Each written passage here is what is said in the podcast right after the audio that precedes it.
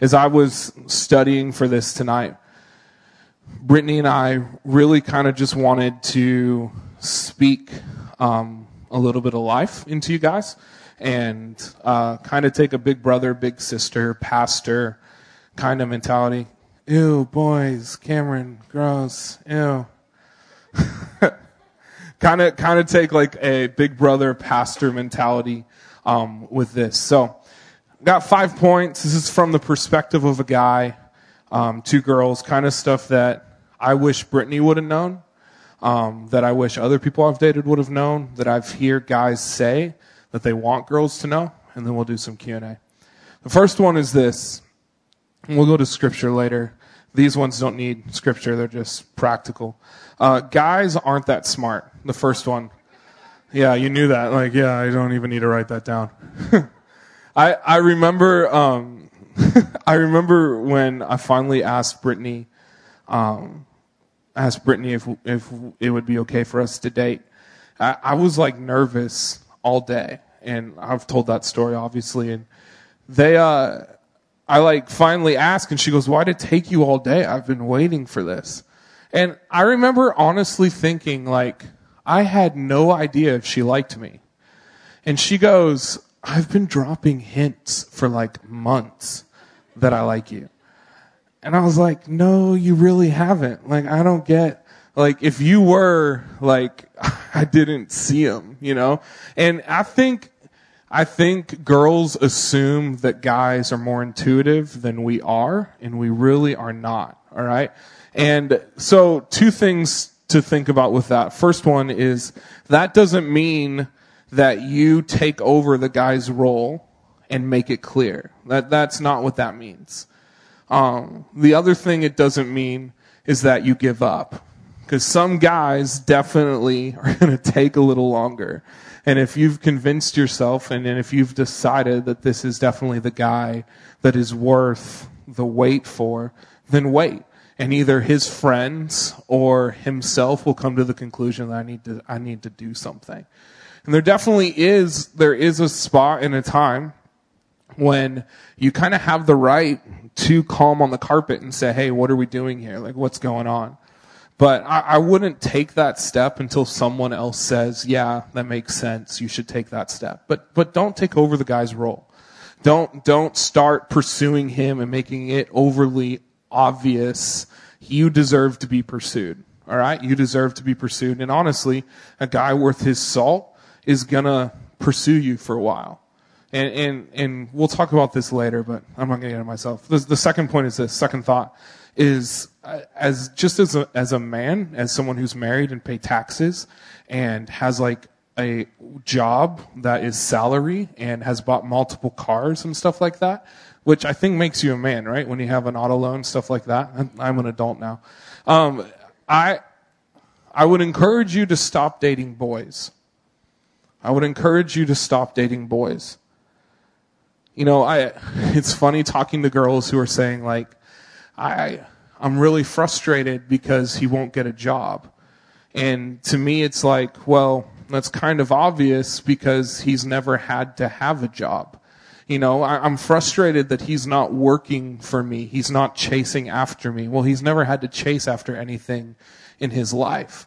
I would encourage you before you date anyone, before you consider heading down that road, to watch from afar and observe their work ethic.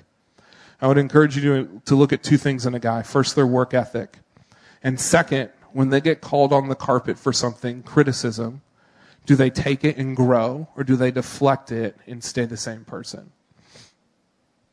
To me, those are two huge indicators that there's a chance that you might be interested in a boy instead of a man. A man is going to step up. He's going to take responsibility. And please, like, I'm not saying a job is the cure-all, but I, if they're not, if they don't have a job, then they should be in school, right? They should be doing something with their life. They should be thriving with something in their life. If they have a job, hopefully they're getting promoted. Hopefully they're moving forward. Hopefully they're starting to make more money. Not that money is the end-all, but the fact that they're growing and making improvements and moving forward, that is an indicator that it's probably a man and not a boy. All right? You cannot date a boy and expect a man out of him. And, and side note, you are not enough to make him a man. That that will not be what transitions him. And you may think, Brittany and I have this saying, you shouldn't take on a fixer-upper. Girls should not take on a fixer-upper, all right? You may like want to paint the walls and like add cute decor items and stuff. And you may be able to change how he dresses for a little bit and get him to write you nice notes and say nice things. But at the end of the day, you're not going to transform who he is at his core. And I would encourage you to start with a man and not a boy. And so that leads into the next one. Number three is have standards. Have standards and keep them. Have standards and keep them. I, I'm not saying that he has to have a six pack and make one hundred thousand dollars, right? Like if that, if that's your standard, then hold on to that. Like that's cool, but it's probably not going to serve you well. But what I am saying is I, I want someone who values family. That's a standard. I want someone who values purity. I want someone with a work ethic. I want someone who has great friends. I, ha- I want someone who's dedicated to a local church. I want someone who has a relationship with God. Those are standards worth keeping, and they're not worth compromising on. Uh, and, you know, we kind of view ourselves as this diminishing item, right? The older I get, the more standards I should drop, and the more that anyone will do.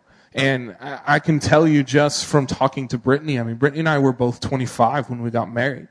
And we were reaching a point where it was like, wow, like, I there's a lot of fish in the sea, and I think I've swam past most of them. You know what I mean? Like, you kind of start feeling like that. But believe me, it is worth the wait. And the standards that you hold and the things that are really important to you, you do not need to give them up. You really don't. There is someone out there, and we have to remember that. Like, we have to remember that at the end of the day, we're trying to find one person out of, what, the six billion people that live on this planet, right? You are going to run it past a lot of people that don't meet the standards you want before you find the one who makes it worth it, right? And, and while we're talking about this for a half second, I don't believe in the one.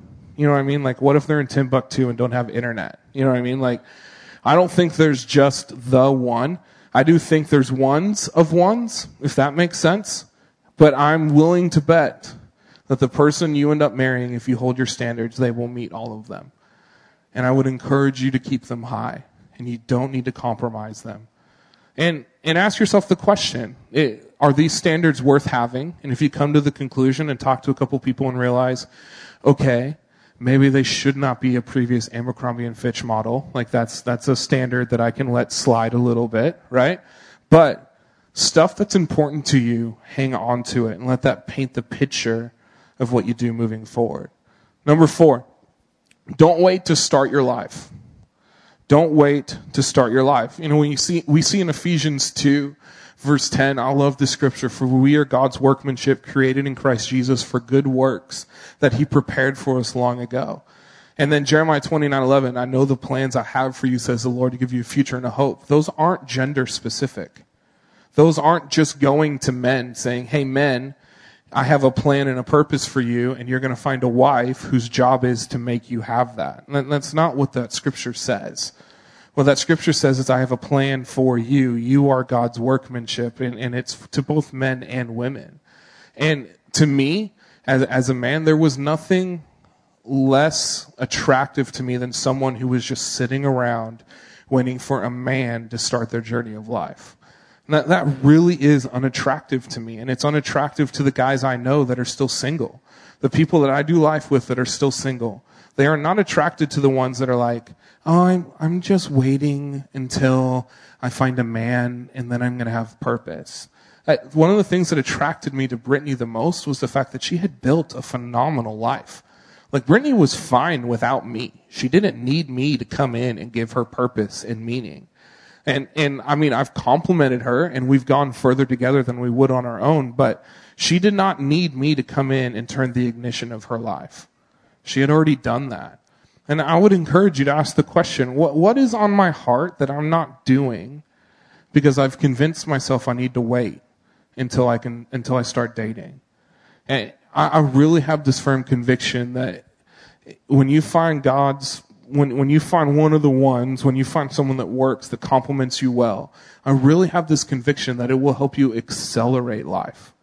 Their job is not to complete you. Their job is not to give you purpose. Their job is to encourage you and help you build the life that you were already dreaming of building. And, and please, that is totally okay for you to have that desire in you. And I would encourage you to chase after it. Next one, it's okay to be strong. It's okay to be strong. It's okay to be a strong, independent black woman who doesn't need no man. Like, that's totally great.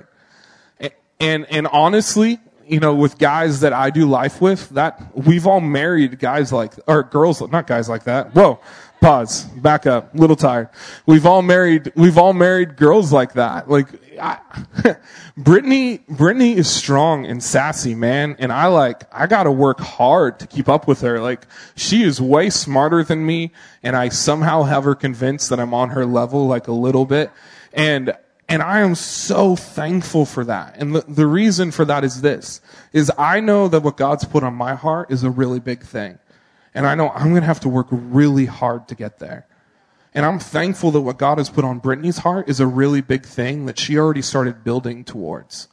And it's going to take two strong people to see that come to pass. Me helping Brittany get there and Brittany helping me get there. You do not have to be a meek and mild housewife. You don't need to be that.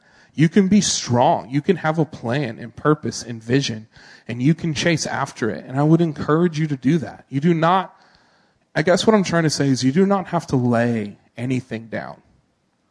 You really don't. You, you should not need to lay anything down. And honestly, your guy, if, if you are dating a guy who's intimidated by the strength of your personality, then there's a chance that you need to find someone who has a stronger makeup than that.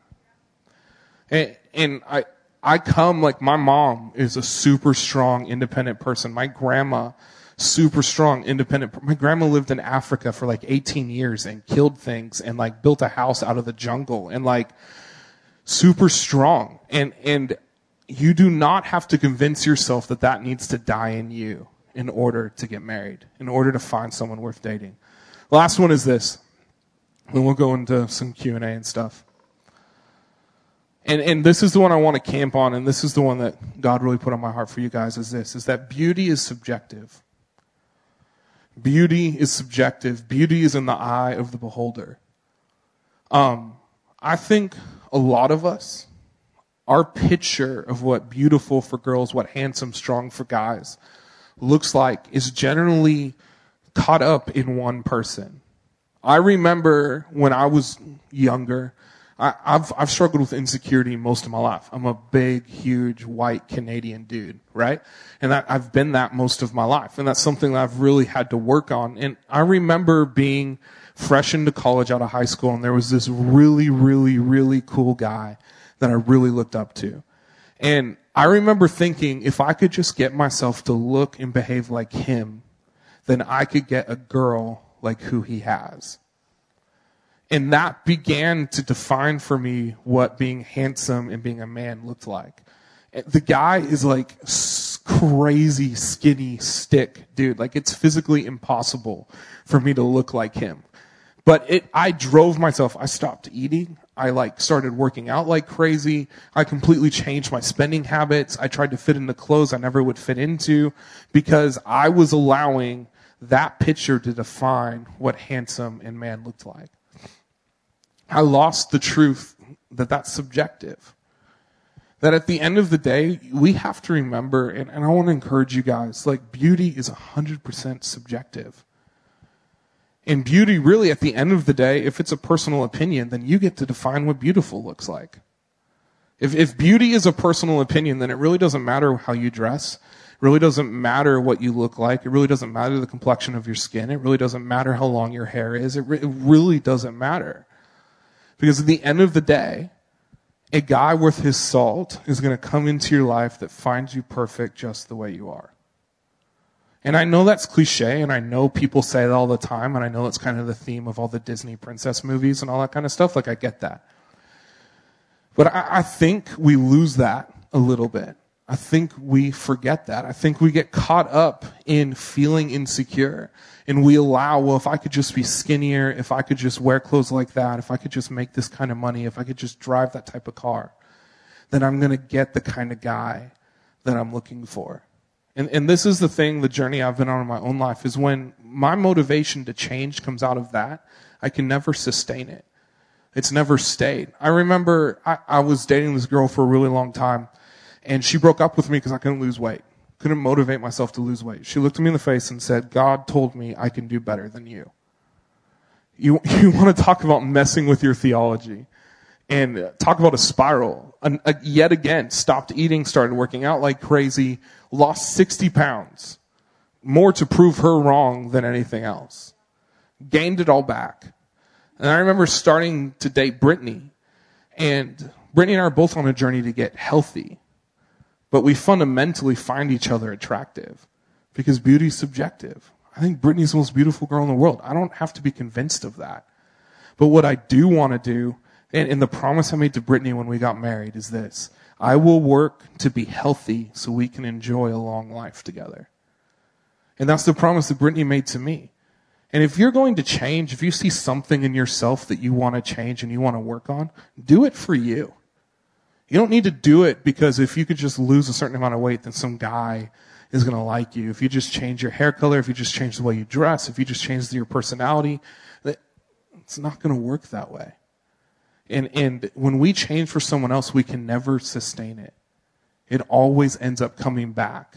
But when we change for us, because God's working in us and working through us, and now we're motivated to get healthy, to improve, whether that's an issue emotionally, mentally, spiritually, physically, practically, if we're going to choose to improve, do it for the sake of being healthy in all of those areas. Not for the sake of, if I could just change this about myself, then someone will find me more attractive. It's an absolute lie. Reminder of that scripture in Psalms one thirty-nine, where David writes this. He says, I am fearfully and wonderfully made. You gotta remember this, that beauty is subjective, but you were already made beautiful. That God created you with intention, and, and those quirky personality pieces and that thing about you that you don't like, like, God's not intimidated by that. He's not surprised by it. And he says, I made you that way. You're fearfully and wonderfully made. It continues on and says, oh, how precious your thoughts are towards me. When when we find ourselves like, that's been the greatest liberation for me in my insecurity, is days when I'm beating myself up, I have to remind myself that God's thoughts towards me are kind and nice and encouraging. And please, give yourself a break, for heaven's sakes. Like, you're great. You are awesome just the way you are. Like, and I want you to hear that. I, this is coming from a guy who like really cares for all of you. And Brittany and I pray for this whole group. I really care about all you guys. You guys are great just the way you are. And you are going to find someone who's totally worth spending the rest of your life with. And you deserve to be healthy, absolutely. And that's something that I'm still working on. But you don't need to change who you are, because if you change who you are, it changes the type of guy you get. That is, that is not, that is not true. Now, I, I do believe you can work on your emotional, mental, spiritual health, and that changes the, you know, in essence, stop being a girl and become a woman, right? Just like boys need to become men, girls need to become women, and that, I do think that changes the type of person that's attracted to you. But your physical appearance, remember at the end of the day that beauty is one hundred percent subjective. And you one hundred ten percent deserve to end up with someone who's okay with you just the way you are. Brittany does not need to change. I'm in. I put a ring on it, an expensive one. It's like the most expensive thing I've ever bought in my life. But I'm in. She doesn't need to change. If she wants to get healthy, then sweet. I'm going to encourage her in that. But she doesn't need to change who she is. And you deserve that. You you do not need to have this underlying feeling, I just have to keep, I have to make, I have to do. No. You deserve to have someone who's in your corner and thinks you are perfect just the way you are. So I want to remind you of that tonight. And I know you are probably reminded of that a lot.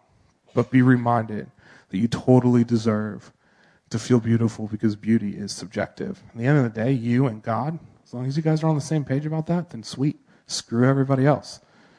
You just need to find one anyways, right? You just need to find one guy who's in. Yes, that one. Until then, you be cool with God. That's all that matters, right? Cool. That's all I had prepared. I talked way faster than I thought I would because I'm a little intimidated looking at a room full of girls. But at least I have Trevor here with me. Um, you guys have any questions? Want any opinions from a guy's point of view on anything?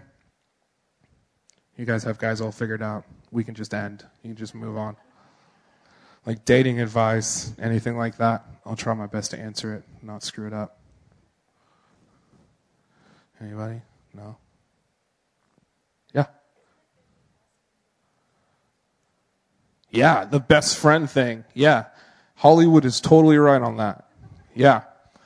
I I th- I think I, I, I agree with that premise and that thought. Absolutely. I, I think I think we get ourselves in trouble when we visualize the outcome of a relationship before we've even gotten to know the person, if that makes sense. Um, I think when we decide that he or she is the one, I'm in, bam, that's it. Uh, you met them twelve minutes ago, okay? Like, they sent you a Facebook message, calm down. You don't even know them, you know? I remember, I'm going to tell a story about my brother. This is funny. He doesn't listen to this podcast, so I'm okay. We um we were in Mexico at a friend's wedding, and um at, in Cabo, and the one of the sisters of the bride was like the epitome of like Mexican princess model kind of thing, right? And um everyone was trying to set my brother and this girl up, and that was the whole reason. Like, I found, like, it felt like that was the whole reason we went down there kind of thing. Not to be in the wedding, but because they all thought my brother and her should date. And I remember, like, we showed up to the rehearsal dinner and she walks in. And I was like, well, I just lost my brother for the weekend. Like, that was cool. And Brian, like, Brian was completely enamored with her and, and started playing out scenarios in his head that he had to have understanding of who she was first in order to go to that place. And what he was doing was assuming. And I think we do that a lot. And this is the problem with assuming as we're getting to know people, is that becomes the perspective we look at them through. And so we become blind to it, right? And so they could be behaving contrary, but our assumption and perception says this. And so it takes a long time for us to have it different. And I remember my brother was all in, and he like, talked to her dad while we were down there. Like, bro, you met her yesterday. Like, take a breather. And um, I'm, I'm telling this story because the end of it's really funny. We end up flying home, and my brother decided he wanted to build her a shadow box when he got home and send it back to her with all these memories that they had made. And they had been together for like forty-eight hours. I don't know how many memories they had. And like, so we we leave Cabo, land in San Francisco, going back through security. My brother had put the bag of sand in his backpack. Turns out there's a high-grade military explosive that looks just like sand, right? So my brother's backpack goes through, and all hell breaks loose. And every T S A agent in the entire San Francisco airport is, like, crowding around my brother. And I remember this lady walking up and saying, like, what is that? And he goes, do I do I have to be honest because it's embarrassing? And the lady's like, yes, you have to be, like, so serious. And my brother's like, it's sand from Cabo, so I can make this girl a shadow box. And she's like, oh, it's so cute. And, like, just waves him through, which was so frustrating to me. But I just rambled for a short answer. I, I think it's true that you need to be good friends, more so you're not surprised later than anything else. So, yeah. Anybody else? I promise I don't bite, and I'm not going to make fun of you. Nothing. So funny. You guys, seriously, yeah, Sammy. How did we get through long distance? Um, thank God for Skype. I would get off, so I worked at the Great Wolf Lodge, and I would get off work at like eleven, and I would start FaceTiming her on my drive home. And um, we would FaceTime the whole way home, and then uh, we would talk until we had like a deadline. I realized quickly that if I wanted her to stay impressed with me, that she couldn't hear what I said past a certain time because I got exponentially like stupider as it got later. And so we had like a cutoff time. And, and I would encourage you in this too. Like, as you're getting to know someone, there's no healthy conversation happening at two a.m. Like, like honestly, that's when your guard is down. You're going to say stuff you don't mean to say. You're going to let them into parts of your heart and your story that's probably a little too soon. So I would encourage you to have a cutoff time and say like, hey, midnight, like there, if they're enamored with you, that nine hour time difference between midnight and nine a.m. isn't going to change anything. You know what I mean? Like if, if you, we talk to one a.m., then she's in and I'm, st- you know, like that's not how it works. So, um, but long distance can work if you make it work. Like, and, and I'm, I'm really of that opinion. I mean, we lived almost two hours apart from each other. I would come up on the weekend and spend time with her and my friends up here. And then I was the youth pastor at a church down in Centralia. And so I would leave here at five a.m. to be down in Centralia for a seven a.m. worship practice start. Like, so, I mean, and Brittany would do the same. So like, it really works if you want it to. Um, and honestly, I think it really helped our communication, um, because we had to authentically communicate. I think, I think proximity makes it easy to develop bad communication, um, because you just take being close as communicating. That's really not true. And so I'm thankful for that, but yeah, it totally can work if you wanted to. Um, but you have to want it to work, and both of you have to be in for that, for it to work. Nothing. Quiet again. Awkward laughter. Yeah, Alex. Um, why marriage? That's a good question. I remember being in high school and um, having this conversation with a guy who was really, really, really like a lot smarter than me. And he, um, I came to that conclusion quickly. There were a lot of people a lot smarter than me. But he, um, he, he brought... He asked me the question and said, hey, if I'm committed to them, what's a piece of paper mean? And and I think that's a completely legitimate question, one hundred ten percent. And, and I think there's two contextual things we got to look at. First is your worldview, in essence, your paradigm that you look at life through. And then I think second, um, I, I think there's kind of a confusion on what the word commitment means in that. So let, let me talk first about the paradigm. I mean, I, I believe that the Bible's true, and that becomes the way that shapes my paradigm and my worldview. And so I can't look at that and come to the conclusion that marriage is not the intent. Um, and the reason for that is this. You look at when God created man and woman, he put them into a covenant relationship, in essence, marriage, right? And the reason for that is this. There is something spiritual. I wish I could quantify it scientifically or whatever, but there's something spiritual about the covenant of a man and a woman in marriage, in saying that, hey, I'm in, and I believe God designed it to be that way. Um, marriage is the closest that we can get to practical, physical, emotional love, which we see God wrapped up in all of those essences, right? And that's the closest that we can get as humankind. In essence, marriage is intended to be a picture of God, Jesus, and the Holy Spirit in the triune relationship between them. There's a lot of theology in there, and I won't dive into it. But I, I do think that there is a spiritual aspect to it that unless the Bible is your worldview, then w- we don't really grasp it. And that's totally fine. I think you have to go on a journey to make that decision. Is this really the v- lens and view that I'm going to look at life through? And, and then I think the commitment piece is interesting. I, I think, I think when, I'm trying to think how to say this. I think, I think it is really easy to tell ourselves that commitment is this emotional intelligence thing where we're able to say that, hey, I'm really committed to that person. And again, I think that, again, because this is my worldview, commitment to me, there was something really, holy crap, this is serious, as Brittany and I started planning our wedding. And commitment for me moved from, I'm committed to the idea of being with Brittany forever. And I think a lot of us convince ourselves that that is what marriage is. Marriage is the idea of being with that person forever. But marriage really is the final aspect of it is with that person forever. And then, obviously, divorce and what you think about that is a whole other conversation. But I, I think commitment, for me, changed when I got married. And coming to the realization that, okay, I have this ring on my finger, and I put an expensive one on Brittany's, which, by the way, is frustrating. My ring was twenty dollars on Amazon. Yes, it was. And Brittany's, we bought like three of them because we knew I was going to lose them, right? But but Brittany's was not twenty dollars, nor was it on Amazon. But um, commitment for me changed from being an idea. I mean, I'm committed to my family, right?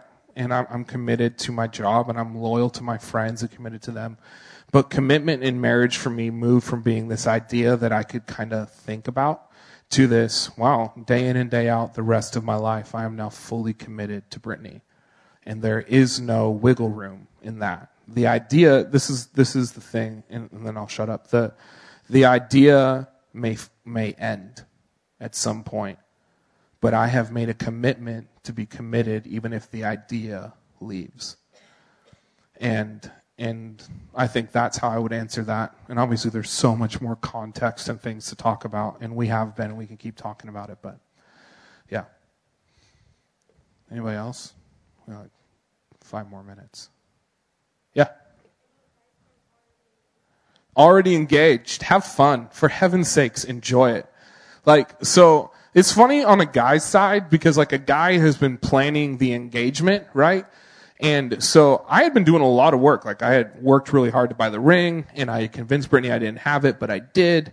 And I got her whole family down there for Christmas, and on Christmas morning, get down on one knee, and all this pressure. Like I was literally pacing in our living room. Like I, it was, in, that's the most I've moved on Christmas morning in a long time. And I get down, I get down on one knee, and I say, "Hey, will you marry me?" And I thought that I was done. I had done my job. I am tapping out. Yes. Ha. And what I viewed as the end, Brittany was just a beginning, right? And not only Brittany, but everybody else in the room. We had been engaged for twenty-three minutes, and her mom already has seven potential dates for our wedding. And I remember looking at her mom and saying, "We are engaged. Like, for just give me a minute, please." And so I'd say enjoy it. For heaven's sakes, enjoy it. Like, it should be a fun experience. And by the way, dating should be fun too. That's a whole other conversation. But have fun. And the second one is this, is don't get sloppy. I think I, it's interesting working with engaged couples and, and doing pre-marriage counseling, which is kind of funny. Brittany and I have been married for like eight months and we're doing pre-marriage counseling. It's like, we just read this book. You should probably read it, you know, but, um, yeah. I think we get so close to the end that we don't finish with excellence. And so I would, I would encourage you, and I, we encourage engaged couples to raise your standards all the way around. Um, not just in purity, but in your finances and your time management and all of it. Like, because I'm a firm believer in how you, how you end one season is how you will start the next. And so if you get sloppy at the end of your engagement, then the start of your marriage will be sloppy.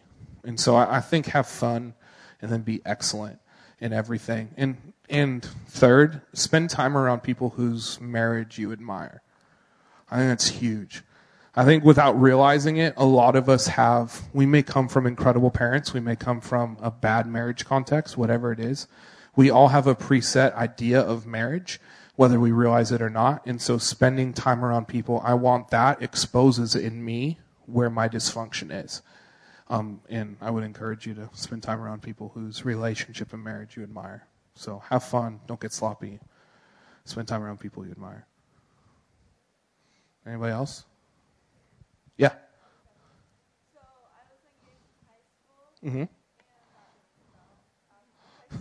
Yeah. So now I'm just waiting for the right guy, but how am I supposed to know? How are you supposed to know? Um, there's doves that come down and the sun opens up, and hopefully they make a lot of money. And no, I'm just kidding. I, I would say two things. I think, and again, because this is my, you know, being a, believing in God, this is my worldview. I would say the first one is this, is there's a peace that comes about it There's been girls that I've dated in the past that when I'm praying for a relationship, I just don't feel settled. So I would say that'd be one thing, is if you're in a relationship with them and you're starting to think this is the direction it should go, getting to the point where you feel good about it. And the second one is this: you should be okay with who they are right now, not the idea of who they could be. Um, you can't ever marry someone on their potential. Um, it's going to leave you bitter and disappointed. But what you can marry them on is their current reality. And so I think having a peace about it, and then I think deciding and really having to do some honest evaluation of, am I in love with who they could be, or am I in love with who they are right now? And so I'd say those two things. Yeah. So, oh, that's a lot. Um, I... I think, yes, you should bring it up. Um, I think how you bring it up is important. Um, I, I think I think we have to come to the conclusion of two things. If we really value that person, then we are in whether they value us back or not. Um, and I think the other thing to remember is this, is that you're responsible to them, but not for how they react. Um, and so bringing it up in a sense of probably not when they're in the middle of a relationship and everything's going well, champion that. Maybe this may be the one that breaks through. Um, but if it ends, if it ends poorly, then not, well, they're the, in the Ben and Jerry's and chick flick stage, but like whatever after that stage is, um, coming to them and saying, hey, as a friend, we've done life for a long time and I've noticed this pattern. Um, Because that takes, hey, you're wrong in this, is never the right way to lead, but saying, hey, I've noticed this pattern in you. Um, and then just lay it out there. Lay it out in love. Don't attack the person, attack the issue, right? And say, hey, I, I've noticed that this is a habit and a pattern in you, and how, and then put in their court, how can I help you with this? Because ultimately, we, in in the desire to help, we end up enabling them. Because if you were ever out of the picture, and you're the only one who knows how to point that out in her, then she doesn't know how to handle it on her own. And so really helping them realize the issue and then enabling them to tackle it on their own would be the best. Yeah, absolutely. Tackle the issue, not the person, every time. And it will help a lot. All right, last one. Anybody? Last one? Have we burned through all the questions? Maybe? No? Yes? Cool. Well, let, let's pray, and we'll be done. Uh, God, we thank you. Um, we thank you that we're fearfully and wonderfully made, um, in that we don't have to change for anyone other than bettering ourselves and pleasing you. And I pray that that would be our reminder tonight. And I pray that you would help us date well and date, and uh, that the, these girls would date men and not boys, and that they would have great marriages and big old rings and nice houses and all that kind of stuff. In your name, amen.